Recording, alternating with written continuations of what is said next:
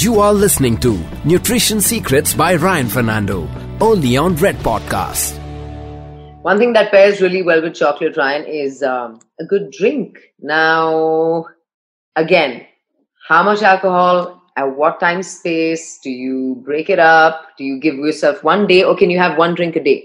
How? What would you recommend on an average? You know, we were talking so much about by individual, and I was talking to my cancer doctors, as I said yesterday, and uh, one was the gastro expert, and he says alcohol is the number one culprit for the cancers of the gut. Let's say you want to enjoy life, 30 to 50, please drink, but drink in moderation. Drink more of water, less of alcohol. But when you do alcohol, I do believe that the standards that have been handed out to us in medical college, more from America, less from India, because India is not that much of an alcoholic country. You know, I, I don't think any research grant has been approved. Hey go out there and check out how many drinks we can give this fellow. Can we give him 100 200 ml and endorse it by the government of india? I don't think that would be allowed. But i think the americans came up with 60 ml for women and 120 ml for men of okay. hard spirits. I, I have a different take. I tell a person that you know if you have a drink at what level do you start changing your behavior? Number one. Okay that's the first level like you know you start behaving silly you start yelling you start shouting. That's one place to figure out you've had too much. So that's going from a behavior point of view psychological point of view brain performance point of view. Now let's step back and say physiologically. The second step physiologically is when do you start feeling a burning sensation or acidity in your gut? When do you puke? When does your tongue get dry or uh, or astringent you know that you need to drink water normally because your brain is sloshed out you don't listen to these signals. But whenever i've had a whiskey i've seen that at 40 ml it's perfect for me. But beyond 40 ml my lips start buzzing. At hmm. 60 mm. ml i feel a little happy. And at 80 or 90 or 120 ml i'm feeling acidity. And the next day beyond 120 i have a mild headache. So this the onus of responsibility of alcohol lies in the beholder you know in terms of you know there's a lot of peer pressure. Hey come on let's have a drink let's have a drink let's have a drink. It depends on who you are. Alcohol makes us feel free. Alcohol makes us feel fancy. If that's the direction you're going in please have a drink. It's, okay to get sloshed every now and then. But if you have an underlying issue where you come from a family of alcoholics, you come from hmm. a family that has cancer, you come from a family that has acidity, gut disorders, uh, then you want to be steering clear of the alcohol. And to all the youngsters listening in, you can't reverse, reheal your gut after a certain age. So your binge drinking in the ages of 20 to 30 come back to seriously bite you in your 40s and 50s, which is why you find people in their 40s and 50s, when they meet their college friends, they're far more stable in saying yes or no. I remember this, this client once telling me, he's like, you know what? My friends destroyed my gut. They made me drink and drink and drink in my 20s and 30s. But now those fellows are not sitting with me in the toilet. So when I meet them up for my uh, uh, reunions, I throw the drink in their face and start laughing and say, ah, ah, I'm really drunk. But I, the throwing of the alcohol in their face is just me pretending because that guy is not sitting with me in the toilet the next day. So, having said all of this, I would say that choose your spirits wisely. Uh, don't do the aerated beverages or the juices because you bump up the calories. Think about the food from which the alcohol is made. People ask me, is red wine good? A glass of red wine is good uh, if your tummy can take it, if you're not allergic to grapes. Uh, if you are allergic to grapes, maybe you need to go to potatoes, which is vodka.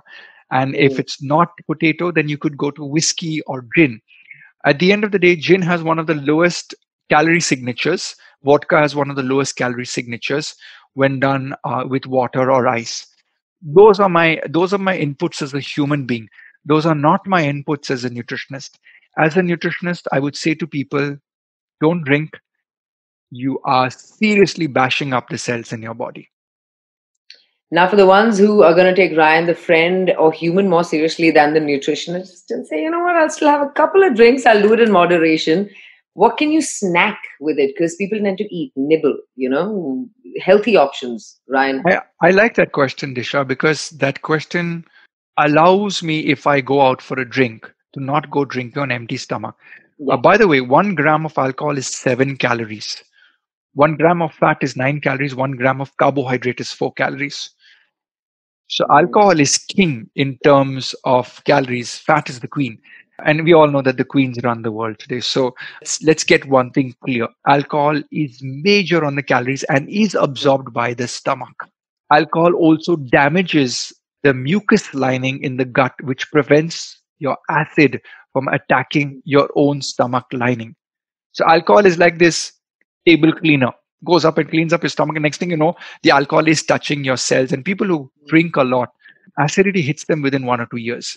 So you have to eat. Uh, whenever i go out i have dinner before i go out because i know my friends are going to give me a glass of alcohol. And you know you can't say no. It's like oh look at the nutritionist. He's come for a party and he's not having a drink. Oh come on buddy. Have a drink so i have something to eat what do i eat i normally have protein i have protein with high fat in it why high fat because the moment the fat gets into the stomach, it goes, boom, oi, I'm Mr. Fat in the stomach. I can't leave the stomach for the next three hours because I need to be digested. Oh, I'm protein. I'm going to form a big bolus. Bolus is like this big uh, uh, air pillow cushion. So it swells up in your stomach and like takes up all the space. So when alcohol comes along, alcohol is going to say, Hey, I'm going to bash this mucus lining. Next thing it knows, hang on, I got to go through the fat, I got to go through the protein. So now I cannot attack the mucus membrane to get to the acid lining.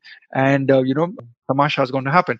So, hey, let me do something let me have some food. What should I have? High protein snacks, maybe a tandoori chicken, a grilled fish, paneer tikka, or you know, a tofu. I could do roasted peanuts. I could do roasted chana. Hey, I could do boiled chana. I could do boiled peanuts, potato chips. I know as a nutritionist, I shouldn't say potato chips, but potato chips with cal- that's a sin, isn't it, Ryan? Potato chips. I, I'm just trying to be. I'm just trying to be practical with our listeners. Yeah. Uh, if I say, uh, oh, you know, you need to eat a tofu or you need to eat a chicken tikka. Now you imagine going to your friend's house, Disha, and saying, Hey buddy, my friend Ryan Fernando says I need chicken tikka before I start my single malt. That host is going to be saying, You're going cookie in your head. You're going to look at what's available over there. Uh, so the better strategy is to eat before you go for that party. Eat something before you go to for the party or have dinner and then drink. I know the Brits do this because I studied in UK and we would have dinner and then go out drinking. So your stomach is lined up. Uh, it's lined. Essentially, you've lined your stomach in, like yeah. you said. And if you can do cheese, because cheese is an amazing protein that lines the stomach, and that's why wine and cheese tastings always happen, and uh, the flavor profiles go really, very well. Many of my fans may not know this, but I actually studied in Scotland, and I did my dissertation on the yeast that ferment for beer production. And my job was to provide nutrition to the yeast so that the yeast could produce more amount of beer. So my actual stint in Scotland was understanding alcohol better than anybody else on the planet. And having said that, you still need to understand that be in your limits. It's like saying, Ryan, how much of water should I drink? Oh, drink 12 liters of water. If you drink 12 liters of water, you could just irreversibly damage your kidneys in one one day, right?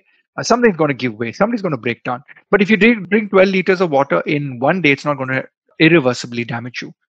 Like you drink one bottle of alcohol, it's not going to irreversibly damage you. But frequency of abuse is what I'm trying to communicate to people is that take control. Alcohol need not be a pressure valve to your life. Exercise can be a pressure valve. Bungee jumping can be a pressure valve. Baking can be a pressure valve.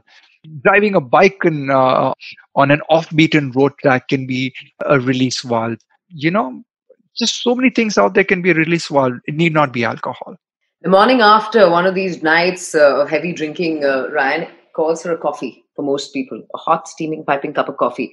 Now, if people are lazy to make a cup of coffee at home and they go out, and there are tons of brands today that offer you takeaway coffees, What's your opinion on these takeaway coffees? Lots of brands, I don't want to name them. They're doing really well. People love them regularly, religiously. First so, thing in the morning. My favorite meeting spots for people wanting to meet me are the some of the leading coffee brand chains at the airports in India. So I'll have my meetings over there, and I'm invariably in those coffee shops for three, four hours before I get into the airports. and I invariably make friends with the okay. So the guy comes up to me and I'm asking him one question. So a large coffee in one of these joints will have three to four pumps of sugar. So I managed once to get the recipe of the sugar liquid and I calculated it was 11 teaspoons of sugar. 11 teaspoons of sugar.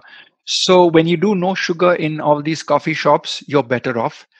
Better still, don't do the pumps. Take one of those packets of sugar. And if you're like me, do no sugar at all because your taste buds will evolve.